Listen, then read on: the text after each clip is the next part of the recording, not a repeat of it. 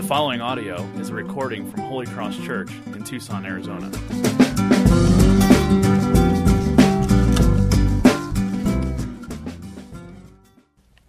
Now, we kick off a new teaching series this morning through a book of Galatians. And uh, you may or may not be familiar with um, Galatians or uh, where it is in your Bible. And I have a really fun way of, I guess, uh, memorizing where it falls in context with the rest of the Bible. It's in the New Testament. The New Testament starts out with the Gospels uh, written by Matthew, Mark, Luke, and John, and then it goes to the Acts of the Apostles. And then it starts off with a few letters by Paul 1 Corinthians, 2 Corinthians. Um, and then we see Galatians. And, and I, rem- I remember by uh, the little acronym uh, Go Eat Popcorn Galatians, uh, Ephesians, Philippians, Colossians. That's the order of the book. I don't know what yours is. Uh, get one, find one, uh, make it memorable. Go Eat Popcorn is mine. And so that's where Galatians falls in context with the, the New Testament. Not a big book, but we're going to spend 12 uh, weeks in this. And we love going through books of the Bible. Um, I'm so glad that you're with us this morning. If you're here because a friend invited you and said, come to Holy Cross, and uh, we're glad that you're here. We're glad that your friend loves you and cares for you enough to, to invite you to church. And thanks for taking that step of faith because I know it is not easy to visit a church, and it's definitely not easy to, to begin this journey uh, in a place where you're unfamiliar with. And if you're here, maybe you're here alone. Uh, I hope that as time goes on and you keep plugging in, then you will come to church and you'll see a lot of familiar faces and friends that you've been able to connect with. And I hope that you don't feel like a stranger for, for far too long.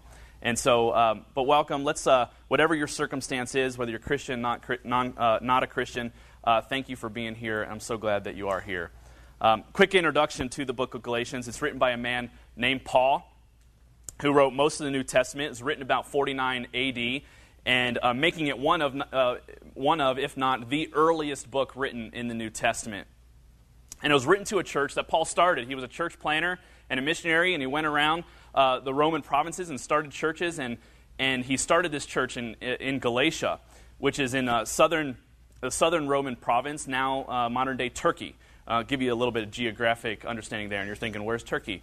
Um, well, I'm not sure. so, now, very. Now, what is Galatians about? Now, don't be afraid what I'm about to do. Uh, we don't do this a lot, uh, but this is a chance, I guess, for you to communicate with me, not just me talking to you. And so, what is the book of Galatians about? What is this 12 weeks really going to be wrapped around? I want you just to look at the cover of your bulletin real quick. Just look at the cover of your bulletin, and, and I want you to just give me a, a one word caption on what the book of Galatians is about. Free? How did you get that from. No, you're absolutely right. Well done. Good job. Free. This is about freedom. This is about freedom from a performance based love from God. This is about freedom, and not physical freedom, but spiritual freedom. And the next several weeks, we're going to be really spending this time discovering what does it mean to be free in Christ. And it's an amazing book. Galatians chapter 5, as we'll get into in a few weeks, says, For freedom Christ has set you free. What did Christ do? He sets us free. Why did he do it? So that we could be free. And we see this thread throughout the entire book. And so it's this is what this letter is about. It's about overcoming. It's this, I'm sorry, it's this overarching theme in, in the aim of this letter. We're going to learn how to live a life of freedom in Christ. And we all need that. So let's pick up our Bibles. Let's pick up and start in Galatians chapter 1.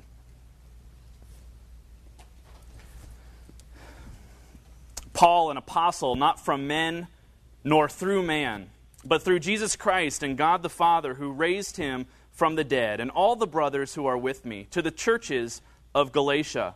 Grace to you and peace from God our Father and the Lord Jesus Christ, who gave himself for our sins to deliver us from the present evil age, according to the will of our God and Father, to whom be the glory forever and ever. Amen. I am astonished that you are so quickly deserting him who called you in the grace of Christ and are turning to a different gospel. Not that there is another one, but there are some who trouble you and want to distort the gospel of Christ. But even if we or an angel from heaven should preach to you a gospel contrary to the one we preach to you, let him be accursed. As we have said before, so now I say again if anyone is preaching to you a gospel contrary to the one you received, let him be accursed. You may have a similar situation like I did growing up. You may be even doing this with your own children now, where if you when you go on vacation, you go to an amusement park or the zoo or you go to uh, someplace else, even the mall, you have a home base. You have a point in that place where if you were to get separated, if you were to become lost, distracted, disoriented, you had a place that you determined for your family and for your children.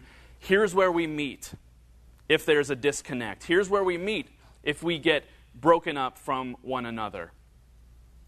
And now, what is happening in this passage is exactly that. Paul has started this church, he has spoken the truth of Christ and what Christ has done to them, and they have become separated in their understanding of what that, what that work of Christ really accomplished and what it really meant at the heart of it. And this is a good, a good thing, a good practice to establish in your family and what Paul is doing here to creating this home base. For if, if, if, no one was looking for you, like in the case of my childhood, when I become disconnected, I go to home base, but still no one shows up. Maybe that happens to you. The home base becomes irrelevant. But here, the home base is so important, and they have messed up. They have become spiritually disconnected. They have become disoriented, they become distracted from the heart of the gospel that Paul preached to them. And Paul is bringing them back to home base. And he is going to do this for the rest of this entire book, and he, and he jumps in right now. Now, this book, the way he starts out, is very different from many of his books, many, many of his letters that he writes to these churches. You know, normally he would, he would go on in, and, a really long introduction where he would thank them and he would, he would rejoice with them in their embracing of the gospel. But here he jumps right in and says, I am astonished. That so quickly you have deserted the gospel that I've preached to you. Something is going on here. Paul is loving his church that he planted. He's established leadership in this church, and he's built a community on the grace of God. And this is what he calls the gospel. The grace of Jesus Christ is the gospel, and he uses that somewhat interchangeably. Now, as he checks in, he's astonished, he's amazed, he is blown away by the, the theology that they have brought on, the things that have been added to what Paul has preached, the simplicity of the gospel of grace that he brought to them. They've messed up, They've been deceived. They've become entangled in so many different sins. And the big question for us, and the big question for these people might be is there a way back? Is there a way? Okay, maybe we have, if you are right, maybe we have become confused. Is there a way back? And Paul says with a resounding yes, there is a way back. Yes, and it's not the way that you might think. How, after we've become distracted, disoriented, entangled in a life of sin, how do we now get back to the grace of God? And Paul says there is a way back, but it's not the way back that you might assume. It is not through doing something. It is not in changing your character. It's not in turning over a new leaf and becoming the better person that you know that God wants you to be. The only way back to freedom in Christ, free from the sin that entangles us, is through the grace of Christ. And real freedom is experienced only in this way. And it's summed up in verse 3. Go back to verse 3 as we read it. He says, Grace to you and peace from God, our Father and Lord Jesus Christ, who gave himself for our sins to deliver us from the present evil age, according to the will of our God and Father. The gospel. What is the gospel, Paul? What is this grace of God that we need to have as our home base that we always go back to? What is it? If you could sum it up for me, what would it be? And this is what Paul is saying. The gospel is summed up in this Christ gave himself for our sins. There is nothing more important in Paul's life, in our entire life, than to know how to respond to that statement how do we respond to 1 Galatians, um, Galatians chapter 1, verse 3? It's more important than finding a job. It's more important than finding a spouse. It's more important than cleaning up your life. It's more important than becoming a better person. The most important thing in our life and in Paul's life and in his theology is how we embrace and respond to Galatians 1 3.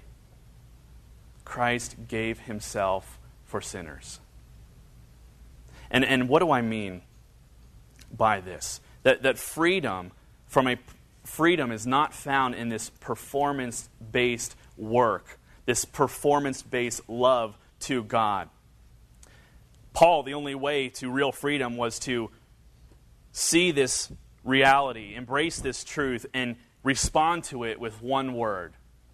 And I'll flesh out what that one word is. That one word is Amen. Now, what an interesting way to begin a letter. This is the way that Paul would normally end a letter, and it's the way that we normally end a prayer, where we pray, and at the end of the prayer, when we're done with that thought, we would say Amen. We know what that is. You don't have to be in the church for a long time to know the word Amen. And Paul is saying here, he's, he's fleshing out what the gospel it really is, and then he ends it with Amen. And in doing that, Paul is ushering his listeners in these churches and us to to proclaim with a confession our belief in that statement by saying amen and embracing amen. It's an interesting place to put this in this point in his letter. And by rehearsing what God has done for us, he invites us to voice our agreement to this gospel with our confession of amen. And it seems like a very simple thing to do, doesn't it? Just say amen. But amen does not mean a simple yep or a yes or a, I agree with that. And amen is so actually, it's not as easy as you might think. It's actually very difficult to do. A real amen is actually very difficult. Saying amen to the work of Christ for sinners is something that we say with our heart and not just with our head, not just with the words of our mouth. It's something that we say with our heart. And when we do that, it is our way of moving as a spectator to the gospel and a participant in the gospel of grace that Christ gives to us. Saying amen, believing this, embracing this, resting our hope and our life on the work that Christ has done moves us from simply looking into God and what He has done and becoming a participant in the story of God's grace. And Paul wants his people to do this. It is our way, saying amen to the work of Christ is our way of trusting not in ourselves, but in Jesus for salvation. Well, how do I know then? How do I know if, if I'm a person that has actually done that? And I would want you to ask that question of yourself. Is there any indication? How do I know if I'm, a, if I'm just a spectator or if I've been a spectator my whole life? Or how do I know if I've really participated and am participating in the gospel of grace that God extends to, to sinners.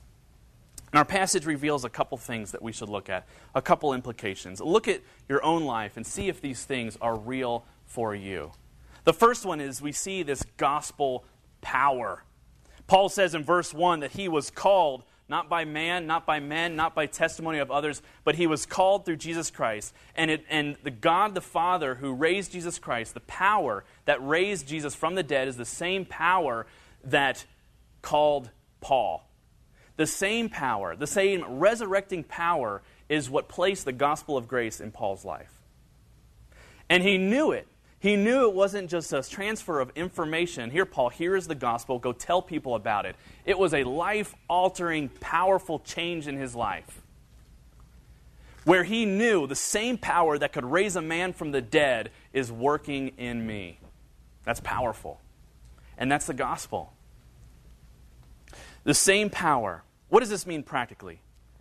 you know, I've heard Christians say, I've heard people say, you know, I've I was raised in a Christian home. I've been a Christian my whole entire life. I've, I've known uh, Jesus my whole life, and, and, and I know I'm a Christian because, because my parents have always told me about Jesus. First of all, that, that may be your story. And, and I want to say, first of all, I'm so glad that it is. Because I'm so glad that you were raised in a home where you never were at a place where you didn't know the name Jesus. That, you were, that your parents loved you so much where they always told you about Jesus. But there is something more that Paul is praying for these people. And there's something that I pray for my children every single night when I put them to bed is that they're, they're being raised in a Christian home. And I'm praying, God, would you show them your grace? Would you do something drastic in their life so that they would know you personally? Would the power of your gospel contend with them, soften their heart, bring them to saying amen to the work that you have done for them? Because I cannot carry it for them. I cannot give them the grace of God. I cannot give them salvation by just telling them about Jesus. And Paul is wanting that for his church. The Bible depicts the grace of God as a disturbance in the life of a person. Isn't that amazing? Have you ever seen it like that? The grace of God is not something that just makes us feel good and makes us feel good about ourselves. It's actually quite disturbing. It's coming into our life and saying, You cannot do this on your own. You need the grace of God. And it's something that, when it is filled in your life, gives you this changed perspective on God and yourself. And it doesn't have to be traumatic. It doesn't have to be this, this crazy, very dramatic and chaotic thing. It doesn't have to be, I once was a meth addict, now I'm a Christian. Thanks for the grace of God. That may be your story, and I'm, and I'm glad you're here. Okay? If that is your story, wonderful. But it doesn't have to be that. Your story doesn't have to be, I rebelled I lived a life away from the church and away from God, and here are all the sins I committed, and now I don't commit those sins anymore. Your, life, your, your testimony does not have to be that. Because we are filled with the grace of God, not by a performance based love, but by the pleasure of Christ alone. And when it comes into our life, it dramatically changes. It is a disturbance in how we've seen everything. The gospel is more than information about God, it is the powerful rescue of God. It needs to be more than just information for you, it needs to be the powerful rescue. And that's what it means when we say amen to grace.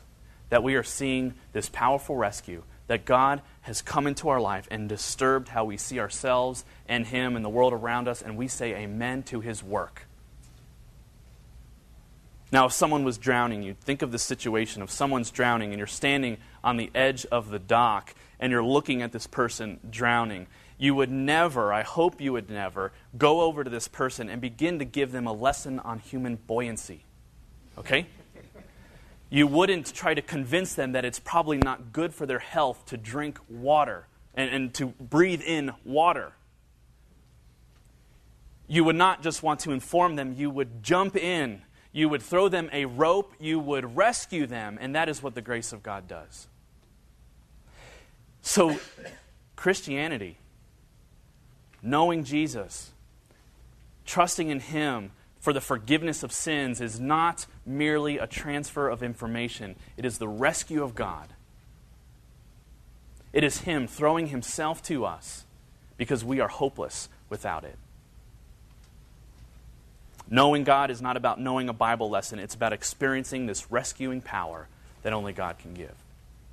And here's the second thing as he walks through this a second thing that we see as an evidence of the gospel working in a person's life the gospel power and the gospel peace. The gospel is the root, and peace is the fruit. Maybe you've heard that before. Our peace in life will be determined by the degree in which we believe that Christ died for us. Do you pass the peace test? People who live trying to gain the acceptance of God and the acceptance of others by their behavior are not peaceful people. Have you, have, do you know these kinds of people? Maybe you see some of this within your own life, that you see that it's there's this peace that's been disturbed, but you're trying to gain acceptance with God by doing, and you're trying to make friends and gain acceptance with friends by doing, and you're still very much at, uh, at an unrest. And people who trust in the grace of God can succeed or fail and not be crushed. Someone who trusts in the grace of God can do very well. And when they succeed, they don't say, Look at all that I did, patting themselves on the back and saying, Aren't I wonderful? But when they succeed, they succeed well and they say, Thank you, God, for the gift, for the ability, for the privilege of working and seeing fruit of that work. And people know that it's by God's grace that they have that ability to do that. People who trust in the grace of God fail well. And what do I mean by that? When they see their weaknesses, when they fail in the face of others and they feel humiliated, they are not crushed by it. They, they do not say, What do I do now? What are people going to think? Where am I, how am I supposed to ever make it better? But people fail well because they trust in the grace of God and they say, I'm not defined by my weakness. I'm not defined by my failures because I rest in Christ and not in my performance. And so they have this grace motivated work, this grace motivated success, and grace motivated failure. The grace is not motivating the failure, but when we do fail, we're motivated to work through that, to look at our weakness with humility and say, God, how do I go forward from here? And here's the big deal. How what, is this a really big deal? To what extent should we see this, this priority list for Paul? How high does this rank on Paul's list of what's important for a Christian to know?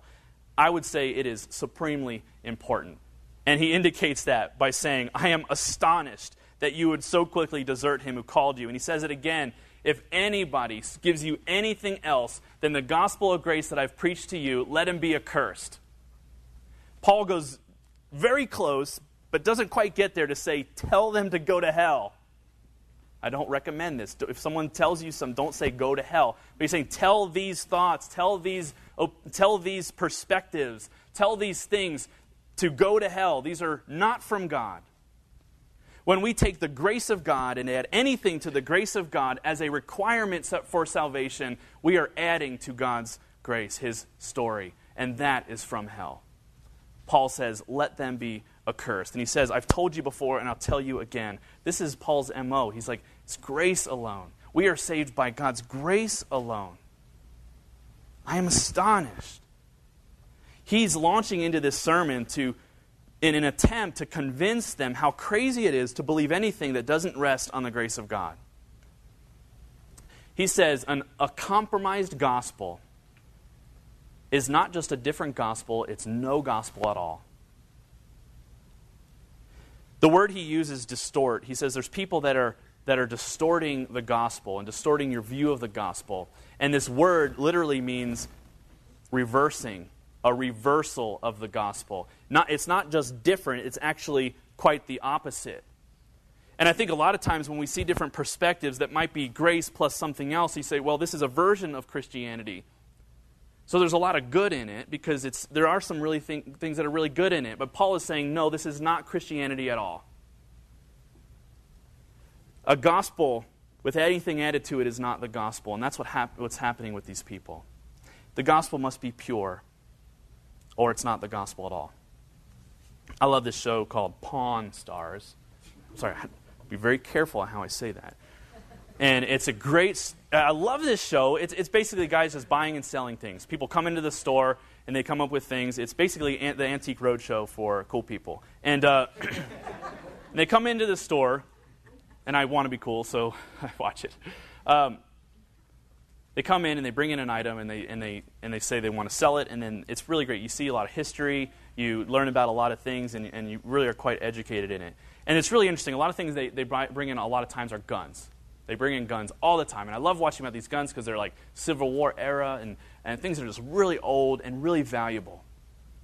And they, they often will come in with a gun that is, that is worth thousands of dollars, and, and the owner will just say, I don't want this. I'm sorry, I can't be a buyer. I won't, I, I'm sorry, I can't even offer you anything. And the sellers become very frustrated. Well, why? It's a good gun. And the, the owner will say, Well, who cleaned it? Who, uh, I, uh, who put this new, this is not a stock barrel, this is not a stock handle. Who put this new screw in here? It's not original to the part. And the guy's like, Well, yeah, I, I, I did that. I put that screw in because the, the uh, original one fell out. And they say, Well, at least it, maybe it's not worth 5000 but maybe it'll be worth 1000 and, and, and the owner would say, it's been compromised. It's, it, it's not worth anything because it's been compromised. And I will only take it if it's the pure thing, if it's the unrevised version. And they're frustrated. They're like wondering why. If it's, if it's worth that much, if it's perfect, surely it'll be worth something if it's just halfway perfect. And we can approach Christianity that way. We can approach God's Word and, and, and the gospel that way.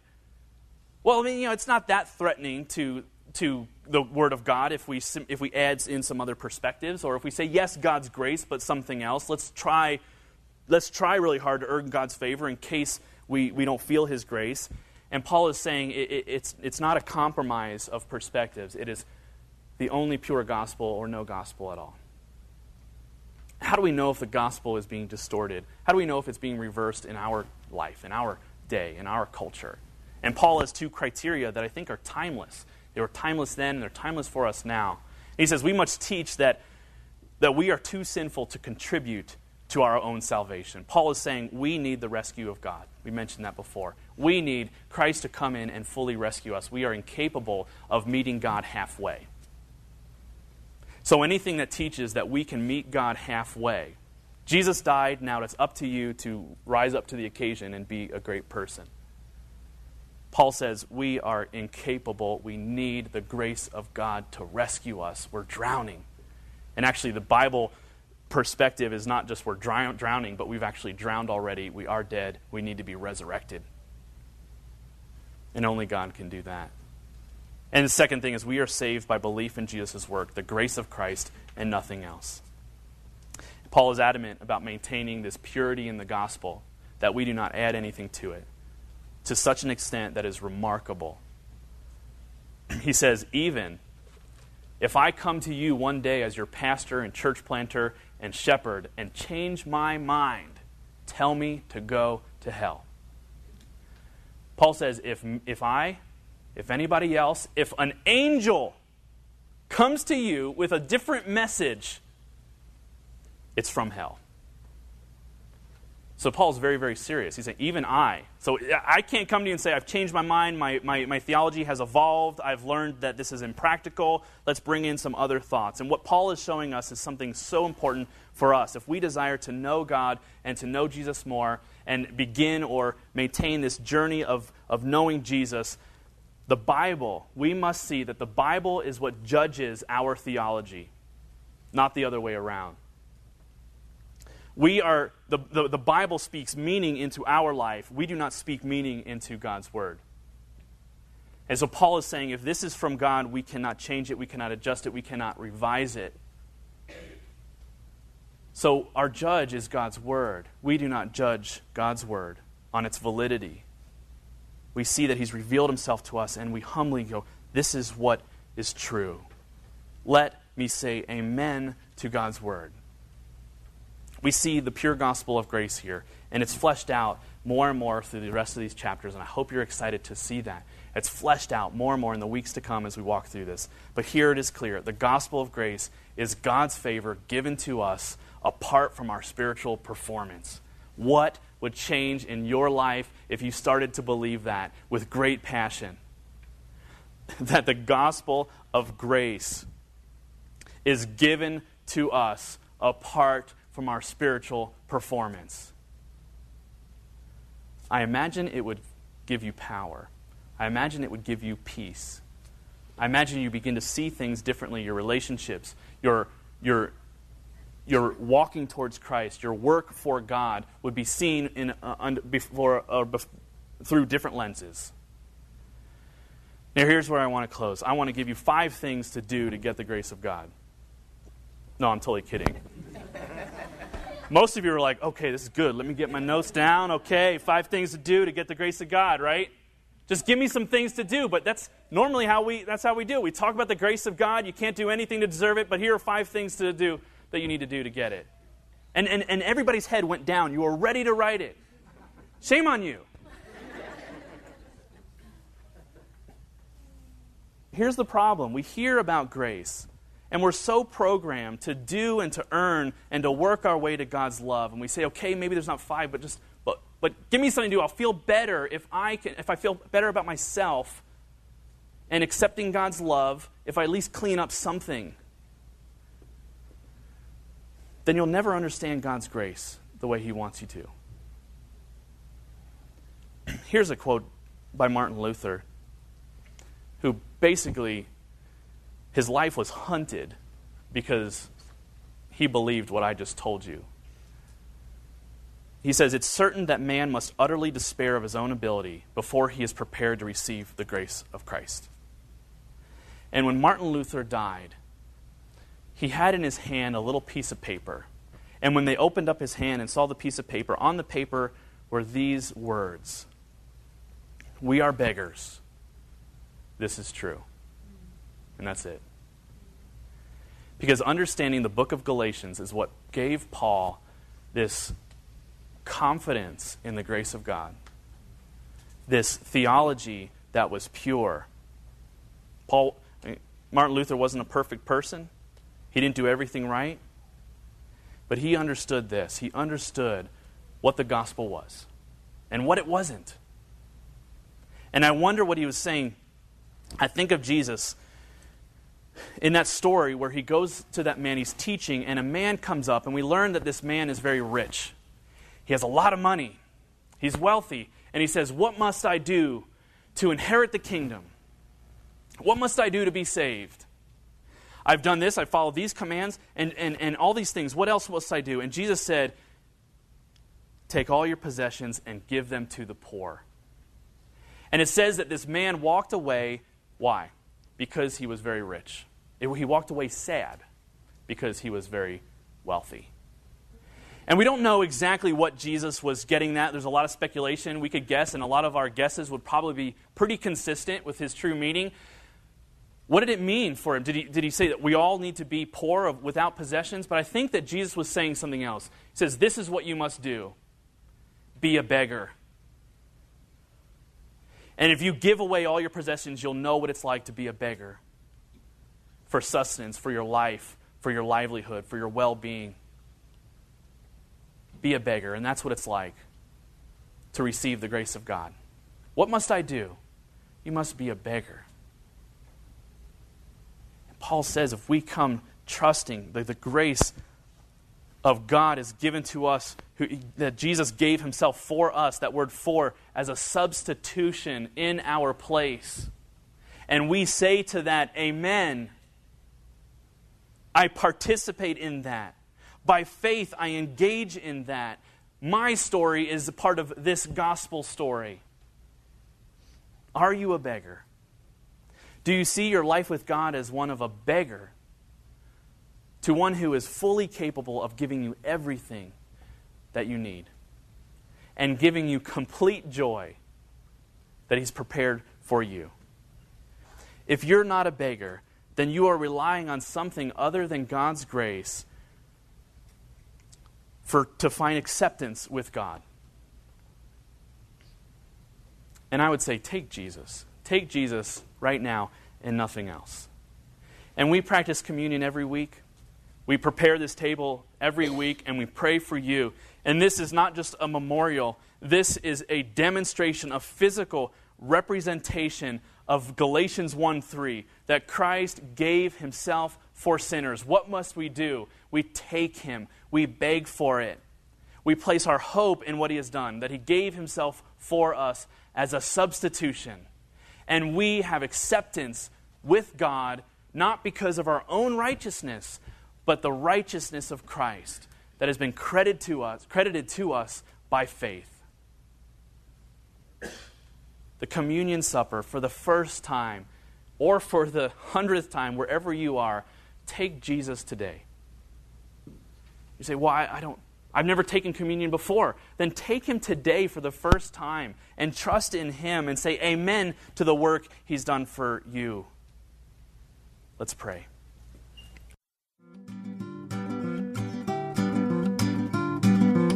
For more audio and information, please visit holycrosstucson.com.